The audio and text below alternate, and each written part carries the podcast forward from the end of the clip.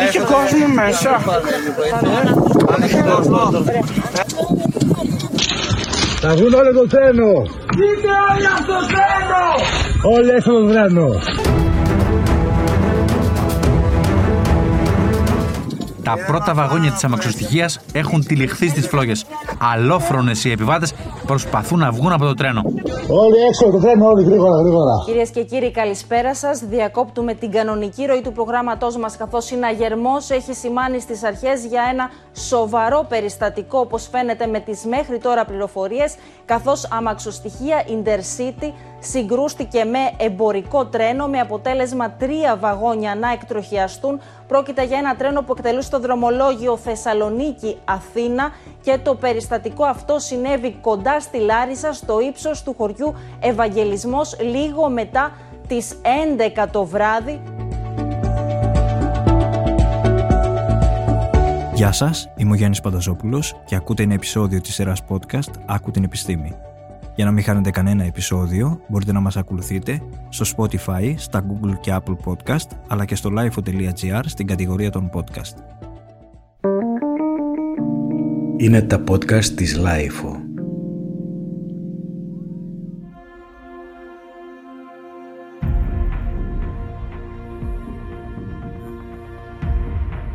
Συχνά αναρωτιόμαστε, άραγε σε τι εποχή ζούμε; Και αυτό επειδή γινόμαστε συνεχώς θεατές αλλεπάλληλων κρίσεων, τεκτονικών αλλαγών και ραγδαίων μετατοπίσεων. Στον διασυνδεδεμένο κόσμο μας η ζωή συνεχίζεται αλλά κινούμενη με έναν διαφορετικό ρυθμό. Η παρατεταμένη ρευστότητα των καιρών και η κατάρρευση των βεβαιοτήτων μας έχει κατευθύνει σε αχαρτογράφητα νερά, καθώς και σε μία περίοδο έντονης διακινδύνευσης.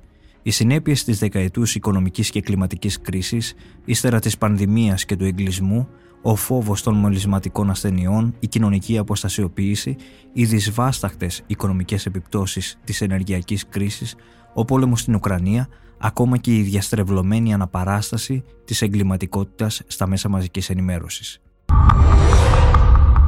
Δεν υπάρχει χειρότερο πράγμα. Δεν βρήκα κάποια ρούχα διαλυμένα, τίποτα άλλο. Και τώρα το πιο θανατηφόρο σιδηροδρομικό δυστύχημα που έχει καταγραφεί ποτέ στην Ελλάδα. Τραγικές ανθρώπινες ιστορίες και αμέτρητα αναπάντητα γιατί για τις αιτίες ενός φρικτού δυστυχήματος.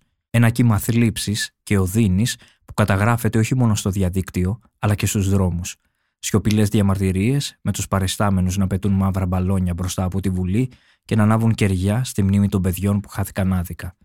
Τα όρια της αντοχής, η συναισθηματική εξάντληση και μια χώρα βυθισμένη στο πένθος. Πώς μπορείς να συμφιλειωθείς με την ιδέα της καταστροφής και του θανάτου, με ποιους τρόπους βρίσκεις τις λέξεις να μιλήσεις για μια τέτοια τραγωδία; Και πώς μπορούμε να διαχειριστούμε το συλλογικό τραύμα; Για όλα αυτά, αλλά και ακόμα περισσότερα από αυτά που μας απασχολούν, έχουμε τη χαρά και την τιμή να φιλοξενούμε σήμερα στο στούντιο της LiFO τον κύριο Αθανάσιο Αλεξανδρίδη, ψυχίατρο, παιδοψυχίατρο και διδάσκοντα ψυχαναλυτή της Γαλλικής Ψυχαναλυτικής Ένωσης. Είναι επίσης διδάσκων ψυχαναλυτής της Ελληνικής Ψυχαναλυτικής Εταιρείας και της Διεθνούς Ψυχαναλυτικής Ένωσης και από την εικόνα του σώματος των σχιζοφρενών του 1982 μέχρι σήμερα έχει δημοσιεύσει μεγάλο αριθμό εργασιών σε ελληνικά και διεθνή συνέδρια, περιοδικά, συλλογικά και τομικά βιβλία και τέλος είναι ο υπεύθυνος της ψυχαναλυτικής σειράς στις εκδόσεις Ίκαρος. Κύριε Αλεξανδρίδη, ευχαριστούμε πολύ που είστε σήμερα εδώ μαζί μας. Εγώ σας ευχαριστώ κύριε Πανταζόπουλο και το live που με καλέσατε. Τι εποχή είναι αυτή που ζούμε, τι θα μας λέγατε; Πάρα πολύ δύσκολη, πάρα πολύ αβέβαιη, πάρα πολύ επικίνδυνη, γιατί κατά τη γνώμη μου υπάρχει μια παγκόσμια κρίση που μάλιστα φαίνεται έχει πολλά στρώματα, στρατιωτική, οικονομική, κοινωνική, πολιτική, μια κρίση επίσης στο επίπεδο της υγείας.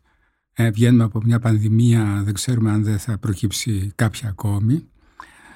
Και νομίζω ότι όλοι πια συμφωνούμε, ειδικά μετά το, το έγκλημα των τεμπών, γιατί εγώ έτσι προτιμώ να το λέω, ότι έχουμε ένα κράτος που δεν πατάει τόσο καλά στα πόδια, τόσο ελπίζαμε και δεν ξέρουμε τι κενά υπάρχουν και τι ελλείψεις. Άρα ο καθένας νομίζω από εμάς και η κάθε οικογένεια και η κάθε κοινωνική ομάδα στην οποία ανήκουμε στην καλύτερη περίπτωση σκέφτεται ή στην χειρότερη περίπτωση δεν σκέφτεται, αλλά ρίχνει όλη την ευθύνη στον άλλον. Πράγματι, το είπατε κι εσείς για το Τέμπι, ζούμε μέρες απώλειας εξαιτίας αυτού του τραγικού δυστυχήματος. Μπορεί να κλείσει αυτό το εθνικό τραύμα; Δεν νομίζω. Τουλάχιστον αποκλείεται κατά τη γνώμη μου να κλείσει γρήγορα. Ε, για να κλείσει γρήγορα ένα τραύμα πρέπει αφενός με να γίνει μια διαδικασία απόδοσης δικαιοσύνης και τιμωρίας, γιατί μόνο έτσι υπάρχει η έννοια της κάθαρσης, αν υπάρξει ε, τιμωρία και μάλιστα πολύ βαριά τιμωρία, γιατί έχουμε πολλούς νεκρούς και ένα σχεδόν θα έλεγα οργανωμένο έγκλημα που έχει στηθεί μέσα σε δεκαετίες. Και από την άλλη μεριά η επούλωση αυτού του βαθαίου στράβματος θα γίνει μόνο εάν προχωρήσουν διαρθρωτικές αλλαγές ε, στη, στη λειτουργία του, της κοινωνίας και του κράτους. Ανάπτυξη υποδομών, καλύτερη εκπαίδευση των στελεχών και να πω και μια λέξη που μερικοί Έλληνες δεν θέλουν να την ακούν, αλλά εγώ νομίζω ότι είναι λέξη κλειδί, αξιολόγηση των υποδομών, των δομών και των στελεχών και όλων των λειτουργιών. Όλων μας, στο δημόσιο τομέα, στον ιδιωτικό τομέα. Εμείς, βέβαια, στον ιδιωτικό τομέα κρινόμαστε και αξιολογούμαστε συνεχώς. Έτσι δεν είναι; Αν δεν κάνετε καλή δουλειά εσείς εδώ, θα κλείσετε. Εγώ επίσης. Κάποιοι άλλοι δεν θα κλείσουμε τίποτα παρόλο που κάνουν συνεχώς κακή δουλειά. Σε αυτό το θανατηφόρο σιδηροδρομικό δυστύχημα που είδαμε ότι το ζήσαμε με τις τραγικές ανθρώπινες ιστορίες και τα αμέτρητα αναπάντητα γιατί, αναφερθήκατε κι εσείς, Ποιο θεωρείτε ότι είναι το καταφύγιό μας απέναντι στο θάνατο; Είδαμε τρομερές ιστορίες αυτές τις μέρες και άνθρωποι που εξαϊλώθηκαν, συγγενείς που προσπάθησαν να θάψουν τα παιδιά τους με ό,τι απέμεινε. Πώς μπορεί να το διαχειριστεί κάποιος αυτό; Νομίζω ε, πάρα πάρα πάρα πάρα πολύ δύσκολα. Οπωσδήποτε με μια έννοια τα έθιμα ταφής δημιουργούν μια κάποια ανακούφιση σε κάποιους ανθρώπους. Δηλαδή αισθάνονται ότι δώσαν μια τελευταία φροντίδα στον άνθρωπό τους, ε, κάνουν έναν τάφο, επισκέφτονται τον τάφο, μεταθέτουν φροντίδες ας πούμε, αγάπης ε, στον τάφο που θα έδιναν. Ε, από την άλλη πλευρά νομίζω ότι πολλοί άνθρωποι θα προσπαθήσουν να κάνουν ε, υποκατάστατα. Βέβαια τα, τα παιδιά που χάθηκαν ήταν αρκετά μεγάλα, αλλά μπορεί να έχουν αδέρφια, να κοιτάξουν ας πούμε, να στηρίξουν περισσότερα αδέρφια τους, να τα οδηγήσουν σε ένα γάμο, να αποκτήσουν παιδιά, έτσι, να έρθουν εγγονάκια που θα είναι στη θέση των νέων και των που χάθηκαν. Ε, πιστεύω όμως ότι η ουσιαστική διαδικασία του πένθους είναι να κρατάμε ζωντανή την ανάμνηση του ανθρώπου, μιλώντας για αυτόν, να μην αποφεύγουμε να μιλάμε για αυτόν και πιο πολύ ακόμα υιοθετώντας κάποια από αυτά τα πράγματα που του άρεσαν. Δηλαδή να τα αναλάβουμε εμείς εφόσον ταιριάζουν στην προσωπικότητά μας και δεν μπορεί κάτι θα ταιριάζει και στην προσωπικότητά μας από έναν άνθρωπο που χάσαμε και που τον αγαπούσαμε ε, δεν θα αγαπούσαμε και κάτι από αυτά τα χαρίσματά του, τις ιδιότητές του, τη, τα χούγια του, στο πω έτσι ε, κάπως να συντηρηθεί αυτός. Εγώ ε, έχω γράψει δεν ξέρω αν το έχετε δει, ότι πιστεύω ότι πρέπει να γίνει, ε, να καθιερωθεί μια ημέρα ε, μνήμης των καταστροφών. Έχουμε πολλές καταστροφές. Να αναφέρω μόνο το μάτι και, το, και τα τέμπη, έτσι, αλλά και άλλες και άλλες. Που θα πρέπει αυτό το πράγμα να, να οργανώνεται στα σχολεία, στους δήμους, αλλά όχι σαν ένα μνημόσυνο, ποιους χάσαμε, αλλά πιο πολύ τι τότε δεν λειτουργήσε και τι σήμερα λειτουργεί από αυτά που δεν λειτουργούσαν τότε. Δηλαδή να είναι στραμμένη η σκέψη μας στο να θυμόμαστε και κυρίως να εξετάζουμε τη διαδρομή που έγινε για να αποφύγουμε την καταστροφή. Γιατί πιστεύω ότι πολλές από τις καταστροφές που έχουν γίνει ή που πρόκειται να γίνουν μπορούμε να τις αποφύγουμε. Να αναφέρω ας πούμε μια καταστροφή που κατά τη γνώμη μου δεν τη συζητάμε, είναι τα τροχαία. Έτσι, κάθε χρόνο χάνουμε πολύ περισσότερους ανθρώπους από τους χάσαμε στα τέπη. Και περνάει έτσι. Πού να δείτε τα ποσοστά που βγαίνουν κάθε φορά από την ελληνική αστυνομία μετά τα τριήμερα. Είναι κάτι το συγκλονιστικό. Πόσους ανθρώπους κάνουμε στο δρόμο. Αλλά το θεωρούμε πλέον γι' αυτό αυτονόητο. Ε, γιατί είμαστε ηλίθιοι. Άμα να θεωρούμε κάτι τέτοιο αυτονόητο. Είναι, είναι απίστευτο αυτό. Περνάει έτσι. Η κοινική. Σαν μια είδηση σε ένα μονόστιλο. Εδώ δίπλα μας. Δεν, δεν χάθηκε ο μοτοσυκλετιστής. Δηλαδή το σκέφτεσαι μπροστά στη Βουλή. Μμ. Δεν είναι ένας επαρχιακός κάποιος δρόμος μες στη νύχτα. Ναι. Ε, ε, είναι σε ένα μέρος με φανάρια, με τροχονόμους, με, με, με. Τι, η ασυδοσία τον σκότωσε. Θα λέγατε ότι η αισιοδοσία μας σκοτώνει και γενικώς ως κοινωνία; Ναι, από τη μια μεριά η ασυδοσία. Από την άλλη μεριά ένας ε, ανεδαφικός ε, ενθουσιασμός. Μια ανεδαφική αισιοδοξία ότι σε εμάς δεν θα συμβεί αυτό, αυτό το πράγμα. Δεν έχουμε μια καλή αρχή της σχέσης με την πραγματικότητα όπως λέμε εμείς οι ψυχαναλυτές, δηλαδή με την αντικειμενική πραγματικότητα. Πιστεύω ότι ένα έτσι πιο, πιο διαδεδομένο ε, καταθλιπτικό συνέστημα θα μας συγκροτούσε περισσότερο γιατί θα σκεφτόμασταν πιο πολύ τα ελλείμματά μας, τις ανεπάρκειές μας και θα προχωρούσαμε. Δυστυχώς αυτό το καλλιεργούν ε, οι πολιτικοί διότι τους αρέσει να καλλιεργούν μια αισιοδοξία αν αυτοί είναι στην εξουσία ε, και όχι άλλοι και το καλλιεργούν επίσης και ότι εύκολα αλλάζουν τα πράγματα. Δεν αλλάζουν εύκολα τα πράγματα. Πά- Υπάρχουν πάρα πολλές δομές αρτηροσκληρετικές μέσα στην κοινωνία που δεν αλλάζουν εύκολα. Και επίσης ε, νομίζω και τα ΜΜΕ. Δηλαδή τα ΜΜΕ σχεδόν πάντοτε παρουσιάζουν κάτι το τραγικό σαν τώρα μας συνέβη και αυτό. Δεν είναι έτσι. Συμβαίνουν διότι είναι αναμενόμενα εγκλήματα, διότι υπάρχουν δομικά ελλείμματα.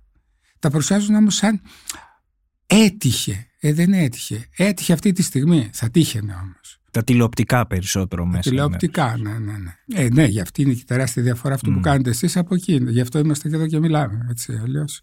Εγώ δεν Ε, πάω στη λε- τηλεόραση. Πάντα αποδεικνύεται εκατοτέρη των περιστάσεων όσον αφορά τουλάχιστον τα μεγάλα γεγονότα. Όχι γιατί θέλει φράσεις εντυπωσιακές. Ακριβώς.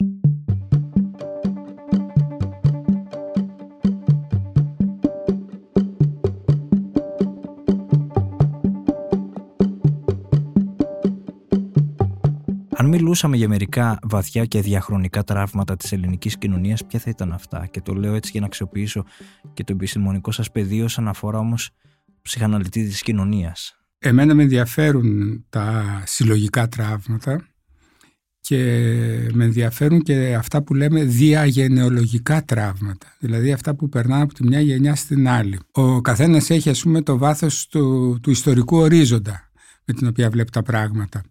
Για μένα ένα ε, βασικό συλλογικό τραύμα ε, είναι η προσφυγιά του 22, έτσι, που έρχονται εδώ ε, οι πρόσφυγες.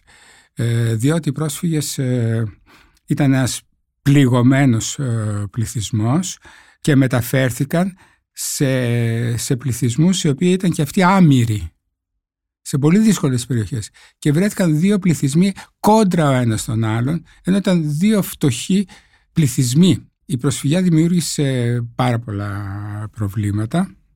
Θέλω να πω όμως προς τιμή των το προσφύγων. Εγώ δεν είμαι πρόσφυγος, αν και Αλεξανδρίδης. Ε, κάπως αλλιώς προέκυψε το, το όνομα από, και από Αλεξανδρής έγινε Αλεξανδρίδης. Αλλά, αλλά επειδή είμαι από τη Βόρεια Ελλάδα τους έχω γνωρίσει πολύ καλά και χαίρομαι πάρα πολύ που αποδείχτηκαν τόσο δυνατή φάρα και εξελίχθηκαν τόσο, τόσο πολύ, ξεκινώντας από πολύ... Αλλά αυτό άφησε από τη μια μεριά ένα δυναμισμό και από την άλλη μια πικρία. Ακόμα βλέπετε στα ανέκδοτα ο πρόσφυγας είναι ο, ο χαζός, ενώ, ο, ο πόντιος, είναι ο χαζός, Mm. έτσι, ενώ είναι... Λοιπόν, η, η προσφυγιά, ο εμφύλιος πόλεμος. Αν δεν είχε γίνει ο εμφύλιος πόλεμος θα ήταν σίγουρα τα εγκλήματα που έγιναν μέσα στην κατοχή. Από, αλλά ο εμφύλιος πόλεμος ήρθε και τα κάλυψε ε, ό, όλα αυτά. Ο, ο εμφύλιος και με, το, με την απώλεια τόσων ανθρώπων και από τις δύο πλευρές, νεκρών και από την άλλη μεριά το μεγάλο επίσης κύμα προσφυγικό ας το πω έτσι για να ε, έδωσε και δίδει ακόμα πάρα πολλά αγγυλώματα στην, στην ανάλυση ελληνικής ιστορίας ε, και στην ε, ανάπτυξη κατά τη γνώμη μου σύγχρονων πολιτικών κομμάτων. Πιστεύω ότι πάρα πολλά κόμματα ακόμα κερδοσκοπούν πάνω στο φάντασμα του εμφυλίου και της αριστεράς και της ε, ε, δεξιάς ή και του κέντρου που λέμε εμείς είμαστε μέτοχοι. Έτσι. Γιατί, γιατί οι άλλοι δύο λένε ότι είχαμε συμμετοχή για να το πάμε ε, η μεν αριστερή προς μια νίκη που δεν ήρθε και έναν σοσιαλισμό, η δε δεξί ευτυχώς που κερδίσαμε γιατί αλλιώς θα γινόμασταν Σοβιετική Δημοκρατία και οι κεντρώοι το θέλουν να λένε ότι εμείς θα είχαμε καταφέρει το να ε, αποφύγουμε και θα είμαστε μια σύγχρονη κοινωνία. Όλοι μιζάρουν εκεί πάνω. Έκτοτε, έκτοτε πώς θα ψυχαναλύατε την ελληνική κοινωνία; Δηλαδή τι θα λέγατε; Τι κοινωνία είναι αυτή; Τι άφησαν όλα αυτά τα πολύ σημαντικά γεγονότα. Και είναι και η δικτατορία, έτσι. Ναι, βέβαια. Η δικτατορία που επίσης δεν έχει ανα, αναλυθεί επαρκώς και εγώ πιστεύω ότι υπάρχει κι άλλο ένα τραύμα που είναι το τραύμα της μεταπολίτευσης. Mm. Δηλαδή υπήρξε ελπίδα στη, στη μεταπολίτευση. Ε, υπήρξε ελπίδα ότι από όποια πλευρά και αν ήταν κανένας πολιτικά ότι το κόμμα ή η οργάνωση στην οποία θα ήταν θα λειτουργούσε πιο δημοκρατικά, πιο σύγχρονα, πιο, πιο ανοιχτά για, για πολλούς από εμάς και πιο ευρωπαϊκά. Έτσι είχαμε τον ευρωπαϊκό προσανατολισμό. Και ήρθε μια ξενοφοβία, ήρθε επίσης μια συνθήκη, μπορώ να πω, σχιζοφρενική. Δηλαδή, από τη μια μεριά να θέλουμε τα λεφτά της Ευρώπης, από την άλλη μεριά να είμαστε εναντίον της της Ευρώπης. Ένα λίγο σχιζοφρενικό που κρατάει ακόμα σήμερα στη, στην Ελλάδα. Είναι λίγο σχιζοφρενική η ελληνική κοινωνία; Εντάξει, τώρα το λέω. σχηματικά. Το λέω σχηματικά εντός εισαγωγικών, όπως είχε πει και ο Καραμαλής, ένα το φρονοκομείο. Έτσι. Εγώ όμως νομίζω ότι μερικές φορές, αν σας αρέσουν και μεγάλες φράσεις, ε, είναι ένα απέραντο κρεοπολείο. Τι θέλω να πω. Επειδή έχει πέσει η συλλογικότητα, επειδή έχει πέσει αρκετά ας πούμε η εμπιστοσύνη στο ότι ανήκω σε μια ομάδα και με αυτή την ομάδα προσπαθούμε να πιάσουμε να κάνουμε έναν κοινωνικό εξυγχρονισμό ή μετασχηματισμό ε, έχει αναπτυχθεί πάρα πολύ και αυτό όχι μόνο στην Ελλάδα έχει αναπτυχθεί πάρα πολύ ε, ο ατομικισμός, ο individualism και έχουμε φτάσει σε ακραίες μορφές. Δηλαδή, γι' αυτό λέω ότι είμαστε ένα κρεοπόλιο. Οι άνθρωποι είναι έτοιμοι να σφαχτούν και να πουληθούν ή δυνατόν σαν μπομφιλέ, αν τους πάρουν για μπομφιλέ, ε, για καλά κομμάτια κρέατος ή πιο φτηνά, πιο φτηνά. Είναι έτοιμοι πάρα πολλοί άνθρωποι ε, να βγουν στην αγορά και να δεχτούν ό,τι συμβαίνει. Και εδώ μιλάμε πια και για θέματα ηθικά έτσι, πολύ σοβαρά που, που υπάρχουν, ας πούμε, όχι μόνο πολιτικά και κοινωνικά, όσον αφορά την διατήρηση της αξιοπρέπειας και της ε, ταυτότητας. Μα σε αυτό το κομμάτι που λέτε και γιατί είπα πριν για το σκιζοφρενική κοινωνία και το υπογραμμίζω γιατί ενώ όλοι μας τόσα χρόνια επιδιώκουμε την ε, κάθαρση και λέμε ε, αξιολόγηση, κριτήρια, αντικειμενικά, φτάνουμε εν έτη 2013 επειδή συζητήσαμε για το τραγικό δυστύχημα να συζητάμε για έναν σταθμάρχη ε, αν μπήκε ή δεν μπήκε με μέσον, δηλαδή πράγματα που οι άλλες χώρες θα έχουν ξεπεράσει κατά πολύ. Εμείς ακόμα να βλέπουμε αυτή την, την κοινωνία της δεκαετίας του 50 και του 60 να είναι ακόμα παρούσα. Ναι, είναι δια, διαχρονικές οι αρρώστιες της, ε, της ελληνικής κοινωνίας ή εγώ ε, προτιμώ να λέω είναι ε, δομικά τα ελλείμματα. Και το δομικό έλλειμμα είναι αυτό το ότι δεν, ε, δεν εκπαιδεύουμε τα στελέχη, δεν ελέγχουμε την πορεία τους και με αυτόν τον τρόπο ξέρετε χάνεται και ο υγιής ανταγωνισμός ο οποίος θα μπορούσε να υπήρχε μέσα στον κρατικό μηχανισμό. Ε, γιατί ε, ένας άνθρωπος ο οποίος θα ήταν πιο δραστήριος και θα έκανε τις αντίστοιχες επιμορφώσεις που θα του δινόντουσαν από μέσα από τον οργανισμό ή, ή από έξω θα μπορέσει να ανέβει πιο γρήγορα την κλίμακα, να έχει πιο υπεύθυνες θέσεις, καλύτερα αμοιβόμενες κλπ. Στη τη Γαλλία που εγώ την ξέρω κάπως καλύτερα σαν χώρα γιατί έχω ζήσει και έχω δουλέψει εκεί έχει, είχε τουλάχιστον ε, 9 βαθμίδες στους ε, δημόσιους υπαλλήλους, έτσι. Έμπαινες με, με διαγωνισμό ε, στην ε, ένατη, γιατί πάμε από κάτω προς τα πάνω, και μπορούσες ε, με την δουλειά σου και τις τριετίες, όπως λένε εδώ, τέλος πάντων, ε, να ανέβεις δύο βαθμίδες. Έτσι, ένατη, όγδοη, έβδομη. Για να περάσει την έκτη, ήθελε εξετάσεις, ήταν άλλο επίπεδο έπρεπε να, είχες, να κάνεις επιμόρφωση, να δώσεις εξετάσεις κτλ. Και πάλι πήγαινες για άλλες τρεις βαθμίδες. Και για, βέβαια για να πας στις τρεις παραπάνω βαθμίδες έπρεπε όχι μόνο να είσαι με πτυχίο από το πανεπιστήμιο και μεταπτυχιακά και, και ειδικές σχολές επιμόρφωσης που, που είχε μέσα ο κρατικός μηχανισμός αλλά και να περάσει και τις εξετάσεις. Σε όλα αυτά υπήρχαν εξετάσεις. Αυτό που λέγαμε στα ελληνικά, τον, τον ΑΣΕΠ, ας πούμε, έτσι. Όπως καταλαβαίνετε, αυτές οι χώρες, και αντίστοιχα είναι το Βέλγιο και η Γερμανία κτλ, έχουν μια πάρα πολύ καλή διοικητική οργάνωση. Για να φέρω το παράδειγμα που θα πείσει νομίζω τους ακροατές, είναι το Βέλγιο, όπου ξέρουμε όλοι ότι για 1,5 χρόνο και δεν είχε κυβέρνηση, γιατί δεν μπορούσαν να συμφωνήσουν τα κόμματα, αλλά είχε τόσο καλή οργάνωση η διοίκηση κρατική, που η χώρα έτρεχε κανονικότατα. Αυτό που λέμε η administration, ας πούμε, έτσι. Φοβερό, ναι. Αυτό ήταν, είναι πολύ ενδεικτικό παράδειγμα. Διότι η, η γενική γραμματής των, των Υπουργείων είναι εξαιρετικού επίπεδου στελέχη τα οποία θα κάνουν τη δουλειά τους οπωσδήποτε. Και δεν θα μετακινηθούν επειδή θα αλλάξει η κυβέρνηση ο υπουργός. Αυτοί ξέρουν όλα τα θέματα και πώς τρέχουν τα θέματα. Και επίσης, για να καταλάβουμε λίγο ότι εξυγχρονισμός σημαίνει ε, να εκμεταλλευτώ τη, ε, τη δημιουργικότητα των ανθρώπων. Έτσι, στη Γαλλία που έζησα εγώ δουλεύοντας στο δημόσιο τομέα της υγείας έτσι, ως, ε, ως επιμελητής στην ε, παιδοψυχιατρική χρειαζόντουσαν τρεις υπογραφές για να γίνει κάτι. Του ειδικού που έκανε την πρόταση εγώ παιδοψυχίατρος προς τον ε, νομάρχη θέλουμε να κάνουμε πούμε, ένα κέντρο ψυχικής υγιεινής. Κατέθετα ας πούμε, το, το επιστημονικό πρόγραμμα. Του οικονομικού από τη μεριά της νομαρχίας ο οποίος έκανε την εκτίμηση πόσο λεφτά χρειάζεται για να τρέξει αυτό το, το πρόγραμμα και αν υπάρχουν αυτά τα λεφτά και του νομάρχη. Και τέλειωνε το πράγμα. Εδώ πόσες υπογραφές νομίζετε χρειάζονται ή πόσες ώρες πρέπει να περάσει σε διαδρόμους επί διαδρόμων Υπουργείου ή κομματικών γραφείων. Εγώ ήμουν ξένος εκεί. Δεν είχα καν τη γαλλική υπηκότητα. Κανείς δεν με ρώτησε ποτέ. Με ρωτούσαν τι πτυχία έχω και κοιτούσαν το συγκεκριμένο πρόγραμμα που έκανε, που πρότεινε.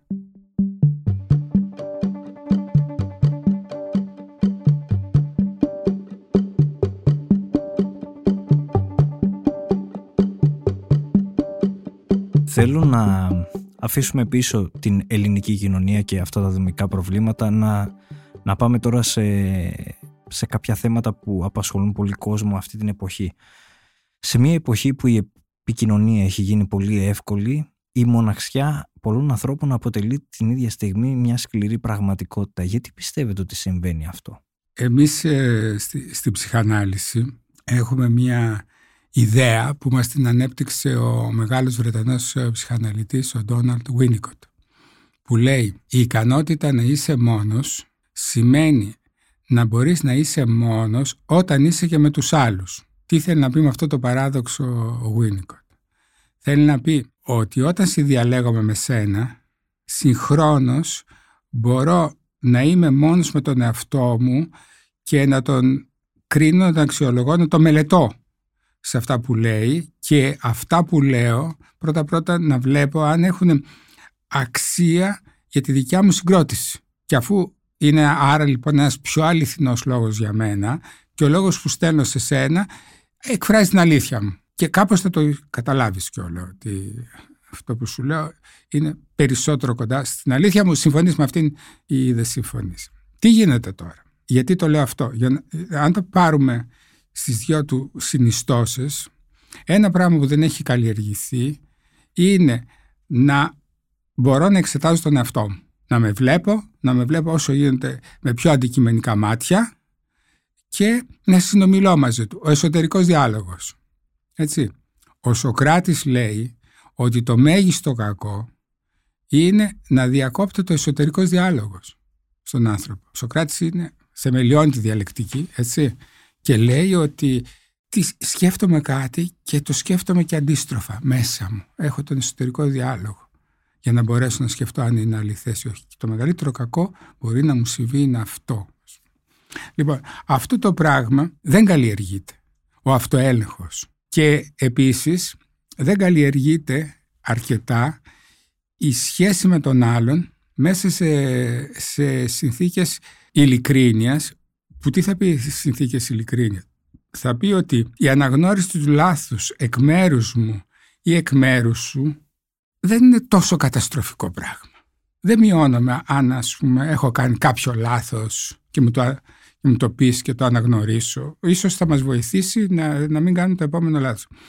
Αυτό δεν έχει καλλιεργηθεί. Άρα ένα πιθανό λάθος μου αμέσως με εκθέτει, φοβάμαι για τη σχέση, θα γίνεις εσύ απέναντί μου απορριπτικός ή επιθετικός, ή θα κοιτάξεις να δεις το λάθος μου και να το εκμεταλλευτείς γιατί θα θεωρήσει ότι υπάρχει ένα τροτό σημείο. Για αυτούς λοιπόν τους δύο λόγους, οι άνθρωποι, αφού φοβούνται βασικά, ας πούμε, την συνδιαλλαγή με τον άλλο, με το πιθανότατο να γίνει λάθος, έτσι. Και φοβούνται, ας πούμε, να δουν και τα δικά τους λάθη, τι κάνουν, απομονώνονται. Γιατί απομονωνόμενοι και μπαίνοντα σε μια πλαστή πραγματικότητα που υπάρχει τώρα με όλα αυτά τα ε, Facebook, Instagram ε, TikTok, και, τα και social λοιπά, media. όλα αυτά τα social media και όσα θα προκύψουν εξ αυτών, κάνουν φανταστική προσωπικότητα, κάνουν μια φανταστική περσόνα για αυτούς και συνομιλούν και με άλλους που και αυτοί κατασκευάζουν μια φανταστική περσόνα ας πούμε, και την ε, βάζουν εκεί στο, στο διαδίκτυο αλλά συνομιλούν ως αν να είναι αληθινοί αλλά επειδή από κάτω το πράγμα σε μεγάλο βαθμό είναι ψεύτικο, ψευδές δεν δίνει μια αίσθηση αυθεντικότητας. Έχουν γίνει πιο επιδερμικές οι σχέσεις; Εγώ ας πούμε βλέπω ότι στις ε, γιορτές για παράδειγμα που είναι αργίες γιατί τώρα έχει περάσει ας πούμε ότι άμα είναι αργία πρέπει να πάνε ταξίδι. Έτσι. Ε; Ε, Όλοι βρίσκονται σε ταξίδι. Είναι αλήθεια; Είναι μεγάλη ψέματα; Ε; Αλήθεια, αλήθεια είναι αυτό. Κανένας δεν είναι τόσο μάγκας να πει: Εγώ δεν πήγα πουθενά. Κάθισα σπίτι μου, μαγείρευσα, άραξα. Έτσι. Όλοι είναι κάπους σε ένα ηλιακό μέρος. Δηλαδή το, το ψέμα συνεχώς μεγεθύνεται. Και δυστυχώς κάποιοι μπορεί να φαντάζονται ότι αυτό είναι αληθές από την άλλη μεριά. Και σου λέω: Πώς να βγω προς αυτόν τώρα που κάνει ε, ταξίδια μακρινά στην Τζαμάικα, ας πούμε, ξαφνικά. Αυτό μέσα- έχει και άλλες προεκτάσεις. Έχετε απόλυτο δίκιο αυτό που λέτε με τα ταξίδια. Είναι χαρακτηριστικό, αλλά και νομίζω και στην καθημερινότητά μας όσον αφορά ε, μια έξοδο με φίλους σε ένα εστιατόριο περισσότερο φωτογραφίζουν κάποιοι Ναι, παρά ναι. τρώνε ή συζητάνε. Καλά, αυτό το βρίσκω τραγικό. Δηλαδή είναι τα πιάτα και τα κινητά, ας πούμε, πάνω στο, πάνω στο τραπέζι, ας πούμε. Δηλαδή ούτε τότε δεν υπάρχει το τάκ να μπει στην, στην τσέπη, στην τσάντα και είμαι εδώ για σένα, να, να πούμε τρεις κουβέντες, ας πούμε, έτσι. Ή ακόμη, ρε παιδί μου, να, να συγκεντρωθούμε στο φαγητό μας, να, όχι να είναι εικόνα, να είναι γεύση. Μεγάλη αλήθεια. Είναι, ε, νομίζω ότι είμαστε στην εποχή που είναι ο άνθρωπος πιο πολύ φωτογραφημένος από ποτέ. Και αυτές οι φωτογραφίες ε, τελικά κάπως τον εξαϊλώνουν. Χάνει την σωματικότητά του και για να το κλείσω αυτό το θέμα της μοναξιάς με όλα αυτά τα γυρίσματα που κάνουμε είναι ότι δεν αισθάνομαι μοναξιά αν αισθάνομαι καλά στο σώμα μου. Ο πιο μεγάλος μου σύμμαχος, ε, αυτό που μου δίνει τη βεβαιότητα ότι υπάρχουμε στον κόσμο και αφού αισθάνομαι ότι υπάρχουμε στον κόσμο, εντάξει, και ας μην είναι δίπλα μου κάποιος, είμαι εγώ μέσα στον κόσμο, αυτό απομακρύνει το αίσθημα της μοναξιάς. Γιατί ταυτόχρονα δεν τολμάμε να είμαστε δημιουργικοί στις σχέσεις μας αφού ζούμε σε κοινωνίες που δεν είναι απαγορευτικές; Σε μένα με απασχολεί πάντοτε αυτό. Απαγορευτικές ως προς ποιο, γιατί κάπως είναι ε, όλες οι κοινωνίες απαγορευτικές. δεν έχουμε ενώ απαγορεύσεις που υπήρχαν στο παρελθόν. Δηλαδή τώρα ο κάθε άνθρωπος μπορεί να είναι όσο ελεύθερος χρειάζεται. Δηλαδή για παράδειγμα το λέω εγώ ότι ακόμα και στις σχέσεις μεταξύ του ίδιου φίλου τα πράγματα έχουν βελτιωθεί, είναι πολύ καλύτερα. Αλλά και γενικά στις σχέσεις αισθάνομαι ότι υπάρχει μία μονοτονία. Είναι σίγουρο ότι στις δυτικές κοινωνίες που ζούμε, να μην το ξεχνάμε αυτό, γιατί δεν είμαστε και πλειοψηφία του πληθυσμού πάνω στη γη. Ισχύει, όπως το λέω. Ε, έτσι. Ζούμε ελευθερίες που δεν είχε ξαναζήσει ποτέ η ανθρωπότητα. Και με βάση τουλάχιστον τα συντάγματα των, των χωρών, αλλά και το ήθος που σταδιακά καλλιεργείται, υπάρχει σεβασμός ε, και, στη, και στην ατομικότητα και στην ιδιαιτερότητα του ατόμου και προχωρούμε και προς ε, το diversity, στο, πώς να το πούμε, το να, να δεχτούμε και τη διαφορετικότητα. Θα μου πείτε, με ρωτάτε λοιπόν, αφού πλέον ας πούμε, δύο άνθρωποι μπορούν να συνευρίσκονται ελεύθερα και να μην τους ε, κατηγορεί κανένας ε, και στο δημόσιο χώρο και όχι μόνο στον ιδιωτικό. Να υπάρχουν ζευγάρια ε, διαφόρων ε, σεξουαλικών ε, προτιμήσεων που για μένα οι σεξουαλικές προτιμήσεις δεν είναι μόνο σεξουαλικές, είναι υπαρξιακές, έτσι. Δηλαδή κάποιος άνθρωπος δεν λέει ε, εγώ έχω ομοφιλόφιλες τάσεις, λέει είμαι ομοφιλόφιλος. Έτσι, γι' αυτό λέω είναι υπαρξιακό. Τη στιγμή που υπάρχουν αυτές οι δυνατότητες, τουλάχιστον στα, στα μεγάλα αστικά κέντρα, ε, γιατί η επαρχία δεν είναι ε, το ίδιο πράγμα, να το, να το δηλώσουμε και αυτό. Γιατί οι άνθρωποι δεν είναι τόσο δημιουργικοί, με ρωτάτε. Σας απασχολεί, και είναι πολύ ωραίο που σας απασχολεί η δημιουργικότητα. Γιατί η δημιουργικότητα θέλει μία απάρνηση του εαυτού. Θέλει να, να, να βγω κάπως από τον εαυτό μου και να δώσω όλο μου το ενδιαφέρον στο δημιούργημα. Το δημιούργημα μπορεί να είναι η σχέση μεταξύ δύο ανθρώπων. Έτσι. Άρα δεν είμαι εγώ και εσύ. Είναι αυτό που κάνουμε. Πρέπει κάπως να, να βάλω σε δεύτερη μοίρα τον εαυτό μου. Εγώ το λέω πιο πολύ να τον απαρνηθώ. Αν θέλω να δημιουργήσω πούμε, στην επιστήμη, πρέπει αρκετά να απαρνηθώ τον εαυτό μου ή στην τέχνη. Να βγω από τα στερεότυπα που έχω. Αυτό εννοώ απαρνηθώ. Δεν εννοώ ας πούμε, να γίνω ένας ασκητής που θα τρώει και, κάθε, και θα κάθε ας πούμε, να σκέφτεται και να διαλογίζεται και να γράφει. Δηλαδή, μιλάω για μια κανονική ζωή. Αλλά κυρίως πρέπει να βγω από τα στερεότυπα με τον τρόπο που σκέφτομαι, ώστε να μπορέσω να, να προσεγγίσω τα άλλα που θα έρθουν και από την άλλη πλευρά, μέσα σε μια διαδική σχέση, ας πούμε, ή και σε μια ομαδική σχέση, έτσι και σε μια πιο μεγάλη ε, συλλογική σχέση. Η δημιουργικότητα γίνεται σε δεύτερο χρόνο ε, ευχάριστη, αφού στον πρώτο χρόνο αντέξω να, να, να αφήσω πίσω το, τον εαυτό μου.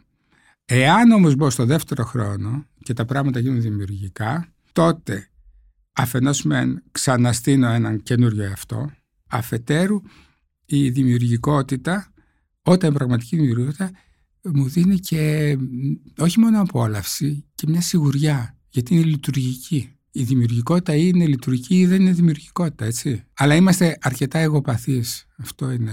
Εκεί είναι και το βασικό με ερώτημα. Με την έννοια κιόλας ότι κάπως οι σχέσεις σαν να έχουν γίνει εφήμερες και συμβατικές. Θα σας πω έτσι ένα πικάντικο παράδειγμα. Ήμουνα πρόσφατα σε ένα συνέδριο και μου είχε κάνει τεράστια εντύπωση γιατί το βρήκα ως τάση της εποχής. Υπήρχε μπροστά μου ένας κύριο με το κοστούμι του που παρακολουθούσε το συνέδριο και σε μια στιγμή έβγαλε το κινητό του, όπως πάρα πολλοί κάνανε. Και επειδή εγώ καθόμουν από πίσω, έβλεπα ότι ο άνθρωπος αυτός είχε μπει στο Tinder, αυτές τις ε, ναι, ναι. εφαρμογές κοινωνία και ε, απλά ε, το χέρι του ε, διέγραφε. Δηλαδή, το ένα χέρι του έκανε αυτό. Ακριβώς. Και λέω, κοίτα να δεις, λέω, αυτό είναι μια τάση της εποχής. Δηλαδή σε ένα συνέδριο είδε ένας άνθρωπος κοίταζε πώς μπορούμε να βρούμε ένα τέρι. Σεξουαλικό Ακριβώς. αντικείμενο. Γιατί νομίζω βασικά ναι, εκεί βέβαια, αυτό ψάχνεις. Στο τίτλο να ονομάζουμε τα πράγματα. Ακριβώς. Εντάξει, αυτός μπορεί να βαριόταν πάρα πολύ σε αυτό το συνέδριο. Έτσι. Αλλά και γενικότερα συμβαίνει αυτό. Δεν και είναι... Μπορεί γενικότερα να βαριέται ε, στη ζωή του. Είναι τόσο ικανός και να παρακολουθεί το συνέδριο και να ψάχνει να βρει το ερωτικό τέρι στο Tinder, ξέρω κι εγώ. Είναι επίσης ε, ένα, ένα άγχος απληστίας, νομίζω. Δηλαδή, όλα αν μπορώ να τα κάνω τώρα και όλα να τα, να τα γεύομαι, όλα να τα έχω. Δηλαδή αυτός ο άνθρωπος δεν μπορούσε να κάνει μια οικονομία μυαλού και χρόνου και να πει τώρα είμαι εδώ στο συνέδριο, έχω έρθει εδώ για να μάθω κάτι. Στο συνέδριο γι' αυτό πάμε. Έτσι. Εγώ πάω 45 χρόνια τώρα σε πάρα πολλά συνέδρια και να σας πω κάτι, το λέω και στους νεότερους συναδέλφους. Πάτε σε όλα τα συνέδρια. Μα μου λένε υπάρχουν μερικά που δεν έχουν καλούς ομιλητές Λέω, εάν ακούς τον κα, κακό ομιλητή και καταλάβεις ότι είναι κακός, σημαίνει ότι εσύ μέσα σου αρχίζεις και φτιάχνεις ένα καλό. Όπως εσείς διαβάζοντας ένα άρθρο κακό, έτσι δεν είναι, δεν σκέφτεστε αμέσως πώς θα μπορέσετε να κάνετε ένα καλό άρθρο. Λοιπόν, αυτός ο άνθρωπος δεν μπόρεσε να κάνει την οικονομία χρόνου, ζωής, δεν μπορεί να την κάνει γενικώς δηλαδή, κατά τη γνώμη μου, και να πει Τώρα επικεντρώνουμε εδώ.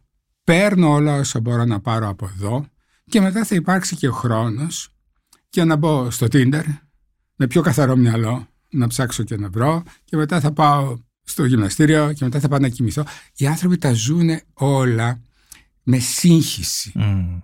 Πάντως ε, πολύ Να σου πω κάτι για τον ύπνο που μου κάνει εντύπωση. Οι περισσότεροι άνθρωποι έχουν ή τηλεόραση στο, στο δωμάτιο ή το κομπιούτερ ή τα κινητά τώρα. Ναι, ναι, είναι και η απόσπαση προσοχής σε ένα μεγάλο. Λοιπόν, Βλέπουμε και στον ξέρετε ότι αυτοί οι κινηματογράφο και στο άνθρωποι θέατρο. δεν μπαίνουν φυσιολογικά στον ύπνο. Ξέρεις τι θα πει μπαίνω φυσιολογικά στον ύπνο; Χαλαρώνω, κάτι τη γνώμη μου, παίρνω ένα βιβλίο, γιατί το βιβλίο προκαλεί και νευρολογικά έναν ισταγμό όπως πάω στις αράδες, όπως κουνούνται έτσι τα μάτια δεξιά-αριστερά, αυτό με υπνοτίζει λίγο, ε, βυθίζομαι ε, στον ύπνο. Ή σε μια καλύτερη περίπτωση είμαι με έναν άνθρωπο που αγαπώ, αμπελιζόμαστε, ε, χαλαρώνουμε μετά από μια έξεψη και μπαίνουν γλυκά στον ύπνο. Λοιπόν, τι κάνουνε; Είναι στην τζίτα, είναι στα κόκκινα, κοιτάζοντας εκεί μια σειρά ή τέτοια, ή κάνοντας αυτό το στρόλ, πώς το λέτε, ας πούμε, γυρνάς. Σκολοράρισμα. Ναι, και στο τέλος, ξέρετε, μπαίνουν στον ύπνο εξατλημένοι, βυθίζονται. Δε- δεν μπαίνουν ήρεμα στον ύπνο. Μπαίνουν από μια ψυχική εξάντληση και σωματική βέβαια, γιατί αυτά δημιουργεί και αϊπνία, έτσι, η συνεχής διάρκεια. Αυτό λοιπόν γίνεται σχεδόν και στην ε, υπόλοιπη ζωή. Οι άνθρωποι έχουν την αγωνία μην τυχόν και χάσω κάτι.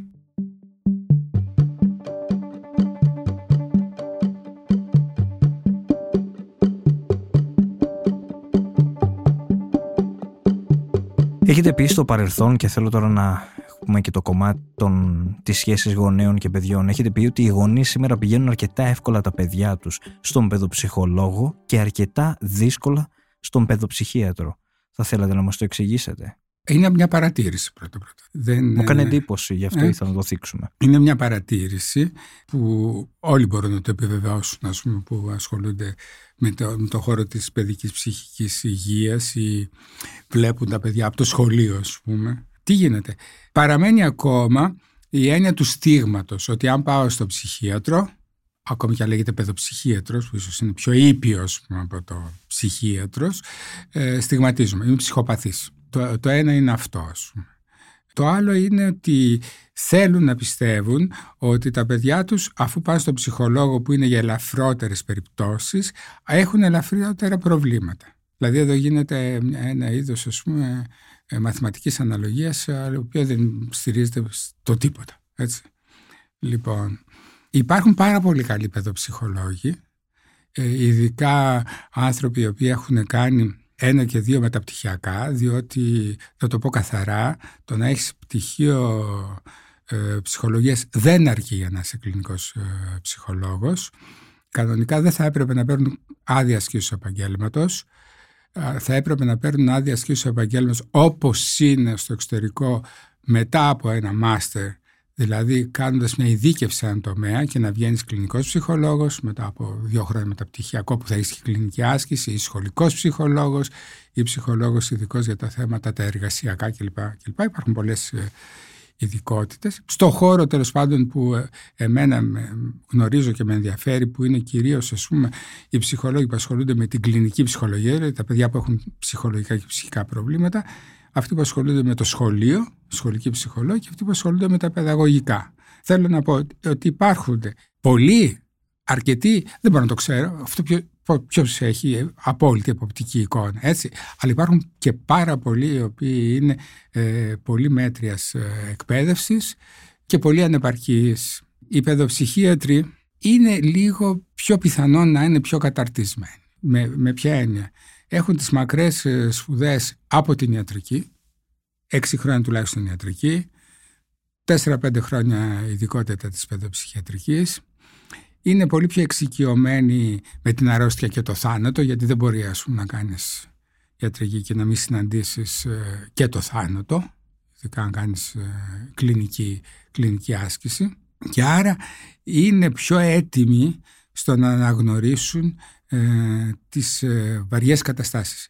Γιατί το μεγάλο πρόβλημα που δημιουργείται είναι ότι οι παιδοψυχολόγοι, πολλοί παιδοψυχολόγοι δεν αναγνωρίζουν πόσο βαριά είναι μια κατάσταση και αν την αναγνωρίσουν δεν τολμούν να το πούν στους γονείς και τα αφήνουν τα πράγματα να είναι δίθεν πιο ελαφρά. Και περνάνε τα χρόνια και, και το παιδί δεν παίρνει την κατάλογη υποστήριξη και θεραπεία που πρέπει και όταν φτάνουν τελικά ας πούμε στον παιδοψυχίατρο μερικές φορές είναι και πολύ αργά. Αυτό το οποίο ας πούμε είναι κατά τη γνώμη μου η μοντέρνα ας πούμε παιδοψυχιατρική μέσα στην οποία βάζω και τους παιδοψυχολόγους και τους παιδαγωγούς και τους λογοθεραπευτές και τους θεραπευτές είναι μικτές ομάδες. Δηλαδή, όταν έρχεται μία περίπτωση σε κάποιον, να αντιλαμβάνεται αν με τα γνωστικά εργαλεία που έχει, ως ψυχολόγος, ας πούμε, έτσι, καλύπτεται το πράγμα ή υπάρχει κάτι που δεν το καταλαβαίνει. Σε αυτή την περίπτωση πρέπει να έχει ένα συνεργάτη παιδοψυχίατρο και να του πει: Μπορείς να το δεις. Όπως, όπως θα έχει ένα συνεργάτη λογοθεραπευτή. Εδώ βλέπω στο λόγο υπάρχουν προβλήματα. Μπορείς να το δεις.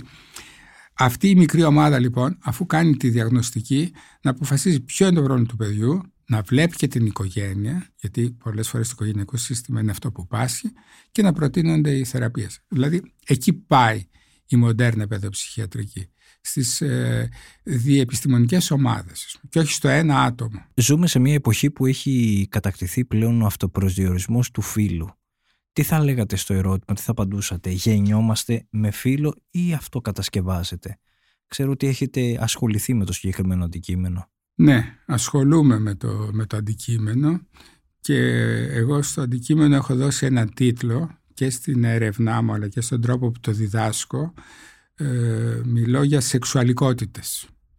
Έχω απομακρυνθεί από τον όρο αποκλήσεις, διαστροφές ε, και με ενδιαφέρουν πλέον οι διάφορες μορφές που παίρνει η σεξουαλικότητα. Γι' αυτό μιλώ για σεξουαλικότητες. Θα απαντούσα ότι γεννιόμαστε με φίλο και κατασκευάζεται.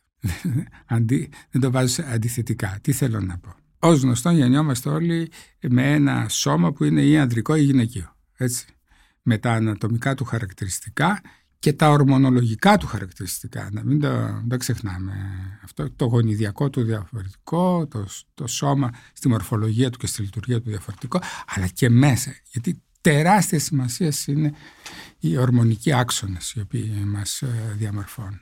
Από εκεί και πέρα όμως ο άνθρωπος ε, δεν είναι όπως το ζώο, δηλαδή να λειτουργεί με το ένστικτο. Διότι το ζώο μπορεί σε διάφορες περιόδους να σεξουαλίζεται ε, είτε με το, ένα σκυλάκι, να το κάνω ζωντανό το παράδειγμα, έτσι ένα σκυλάκι έρχεται και τρίβεται στο πόδι σου, ας πούμε, γιατί έχεις στήσει, στρίβεται σε ένα αρσενικό σκυλάκι, σε ένα θηλυκό σκυλάκι, δεν, δεν το, το απασχολεί. Όταν όμως υπάρχει ο ίστρος, που δηλαδή το θηλυκό έχει τον ίστρο, αυτό οργανώνει μια συνθήκη που τα αρσενικά πηγαίνουν προς το θηλυκό. Μια συνθήκη ετεροφιλίας. Έτσι. Μέσα λοιπόν στο ζωικό βασίλειο υπάρχουν οι ειδικές ορμονολογικές ε, συνθήκες που έρχεται ο ίστρος και ο ίστρος αυτός υποχρεώνει τα ζώα σε μια ετεροφιλία για να βρίσκονται μεταξύ τους να γίνεται η αναπαραγωγή. Ο άνθρωπος κάποτε θα ήταν σίγουρα έτσι. Σιγά σιγά όμως ο άνθρωπος αναπτύσσοντας ε, το ψυχικό του κόσμο πήγε πέραν του αισθήκτου. Δηλαδή είπε, εγώ νιώθω μια ορμή, μια σεξουαλική έξαψη, έτσι. Τι θα την κάνω, πού μου έρχεται να την ικανοποιήσω, γιατί αυτό το, η σεξουαλική που λέμε προτίμηση, ξέρετε, είναι μάλλον ένα ψέμα. Δεν το προτιμώ, μου προκύπτει, μου έρχεται από μέσα. Εγώ έχω μιλήσει και, έχω, και σε θεραπεία, αλλά έχω μιλήσει με πάρα πολλούς άνδρες, γυναίκες, ομοφιλόφιλους, αμφίφιλους, ε, transgender, ε, τώρα πια τα τελευταία χρόνια. Λοιπόν, όλοι σχεδόν οι άνθρωποι σου λένε μου ήρθε αυτή η τάση. Εγώ ήμουν μικρό αγοράκι και έβλεπα τα, τα αγοράκια και έβλεπα ότι μου αρέσει να τα ερωτευτώ. Έτσι, ή αντίστοιχα. Δηλαδή, πριν φτάσει λοιπόν στο άτομο ως υποκείμενο το άτομο, δηλαδή τι, όταν λέω υποκείμενο τι εννοώ, εγώ, εγώ θέλω, εγώ επιθυμώ, εγώ προτιμώ, που λέμε την προτίμηση, είναι κάτι που του ήρθε από μέσα και του λέει εσύ είσαι προς τα εκεί. Αυτό τώρα πώς έρχεται; Έρχεται, εδώ έρχονται οι θεωρίες του gender, δηλαδή έρχεται ας πούμε από έξω, δηλαδή υπάρχει ας πούμε ένας, ε, ένας συλλογικός λόγος με, με λόγια ή με αναπαραστάσεις ότι ξέρω κι εγώ γεννήθηκες με ανδρικό σώμα άρα εσύ πρέπει εδώ σε αυτή την κοινωνία να γίνεις άντρας και να είσαι σκληρός. Δεν οι άντρες δεν κλαίνουν ποτέ και όλες αυτές τις βλακίες ας πούμε έτσι ή ξέρω και γυναίκα αυτά. Ή έρχεται με έναν άλλο υπόγειο λόγο όταν αρχίζουμε και έχουμε ας πούμε άλλες σεξουαλικότητες έτσι ε, που συνήθως είναι πιο ας πούμε οικογενειακός ότι μια μαμά έχει γεννήσει ένα αγόρι, τώρα το κάνω λίγο καρικατούρα, αλλά θα προτιμούσε να είχε κορίτσι και του, και του φέρεται ας πούμε σε έναν τρόπο που του, που του πλάθει μια τέτοια προσωπικότητα. Ή ίσως δεν θέλει να γίνει κορίτσι, δεν θέλει, αυτή δεν θέλει να γίνει ομοφιλόφιλος ο, ο γιος της, αλλά μπορεί ας πούμε να έχει η ίδια, όπως μου έχει τύχει εμένα, να είναι θύμα κακοποιήσεων και να λέει θέλω εγώ να κάνω έναν άντρα, ένα αγόρι που να είναι ήπιο, ήρεμο, να μην είναι βίαιος, να μην, να μην κάνει κακοποίηση και να γίνει λάθος στη δόση. Έτσι. Είτε στη, στη δόση που θα δώσει η μαμά, είτε στη δόση που θα καταλάβει το παιδί ότι πρέπει να πάρει από τη μαμά. Ή και διάφοροι άλλοι δρόμοι. Έτσι λοιπόν σιγά σιγά εκδηλώνεται μέσα μας αυθόρμητα, αυτόματα η τάση να πάω προς το αντίθετο φύλλο με το δικό μου, να πάω προς το ίδιο φύλλο ή να πάω και προς τα δύο φύλλα. Αυτό νομίζω συμβαίνει τουλάχιστον αρκετά μέσα στην εφηβεία, δεν το συζητάμε ανοιχτά. Η εφηβεία θα, εγώ θεωρώ ότι είναι ένας, μια περίοδος ανοιχτής αμφισεξουαλικότητας, όχι μόνο στο επίπεδο των φαντασιώσεων και των τάσεων, αλλά και των πειραματισμών. Και θα έλεγα ότι επειδή τώρα γίνονται πιο πολλοί πειραματισμοί με στην εφηβεία προς και τα δύο φύλλα, καλώς γίνονται. Γιατί η εφηβεία είναι μια περίοδος πειραματισμών όχι μόνο σεξουαλικών και υπαρξιακών. Και... Άρα πρέπει να αξιοποιηθεί αυτή η περίοδος ως τέτοια για να έχουν οι άνθρωποι και ένα, μια εμπειρία του τι αντέχουν να κάνουν. Γιατί δεν φτάνει να έχω την τάση.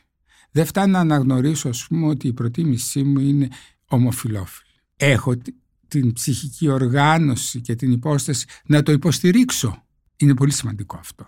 Δηλαδή να σας φέρω παραδείγματα ας πούμε μεγάλων προσωπικότητων για να... Ο Φουκώ που ήταν ένα πολύ δυνατό μυαλό από μαθητής. Το ξέρουμε αυτό. Είχε περάσει ας πούμε, στην Εκόλα Μάρσουλ Περιέρ και επειδή ήταν από επαρχία, ήταν και εσωτερικός. Διέπρεπε ως μαθητής. Έκανε αυτοκτονικές συμπεριφορές μέσα. Χαραζόταν με ξηράφια γιατί δεν άντεχε το ότι ήταν ομοφιλόφιλος. Έτσι, με όλο αυτό το άνοιγμα που είχε στο μυαλό του. Γιατί από την οικογένειά του ήταν απαράδεκτο, ήταν, ήταν από μια αστική οικογένεια της επαρχίας, μεγαλαστική της επαρχίας και δεν το άντυχε. Και ευτυχώς που είχε επιβλέποντα καθηγητή τον Αλτουσέρ, ο οποίος το κατάλαβε και του είπε: Παιδί μου, αυτή είναι η φύση σου, αυτή είναι η τάση σου. Δεν μπορείς να το υποστηρίξεις. Πήγαινε στην ψυχανάλυση, τον έστειλε στην ψυχανάλυση για να μπορέσεις να είσαι αυτό που σου προκύπτει και θέλεις να είσαι.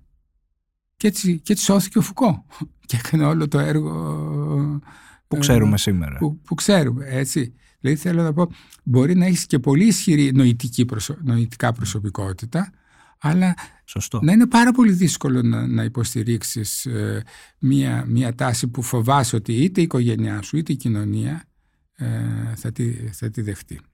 Απ' την άλλη μεριά η ιδέα ότι πια τώρα αυτό μπορεί να περάσει έτσι τόσο απλά είναι επίση πλάστη.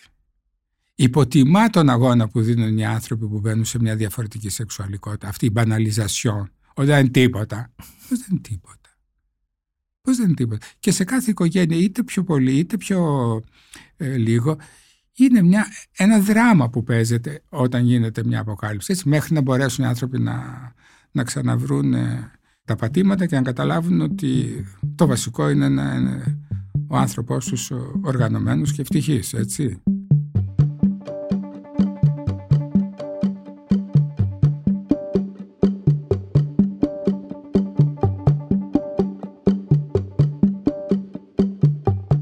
Ποια είναι τα πιο δημοφιλή, αν μπορούσαμε να τα πούμε έτσι, προβλήματα από αυτά που συζητάτε στις συνεδρίες, τι απασχολεί τον κόσμο; Ο έρωτας. ναι. Ε, ναι. Όλοι θέλουν να αγαπηθούν οι άνθρωποι. Έχετε δώσει απάντηση γιατί ερωτευόμαστε και πώς επιλέγουμε τους συντρόφους μας; Όχι βέβαια. Άμα τη δώσω αυτή την απάντηση ε, θα απογειωθώ στους ουρανούς. Δηλαδή δεν θα έχω τίποτα άλλο να κάνω σε αυτή τη γη. Ε, ε ποιος μπορεί να τη δώσει αυτή την Τι απάντηση; τους λέτε; Έχουμε... Α, όχι. Για την κάθε περίπτωση μπορούμε να βρούμε τις διαδρομές τι, τι, γιατί τι θα πει ο έρωτας; Ε, ξέρετε, εσείς και εγώ, ας πούμε, μπορεί να λέμε έρωτας και να δούμε πολύ διαφορετικό πράγμα. Έτσι.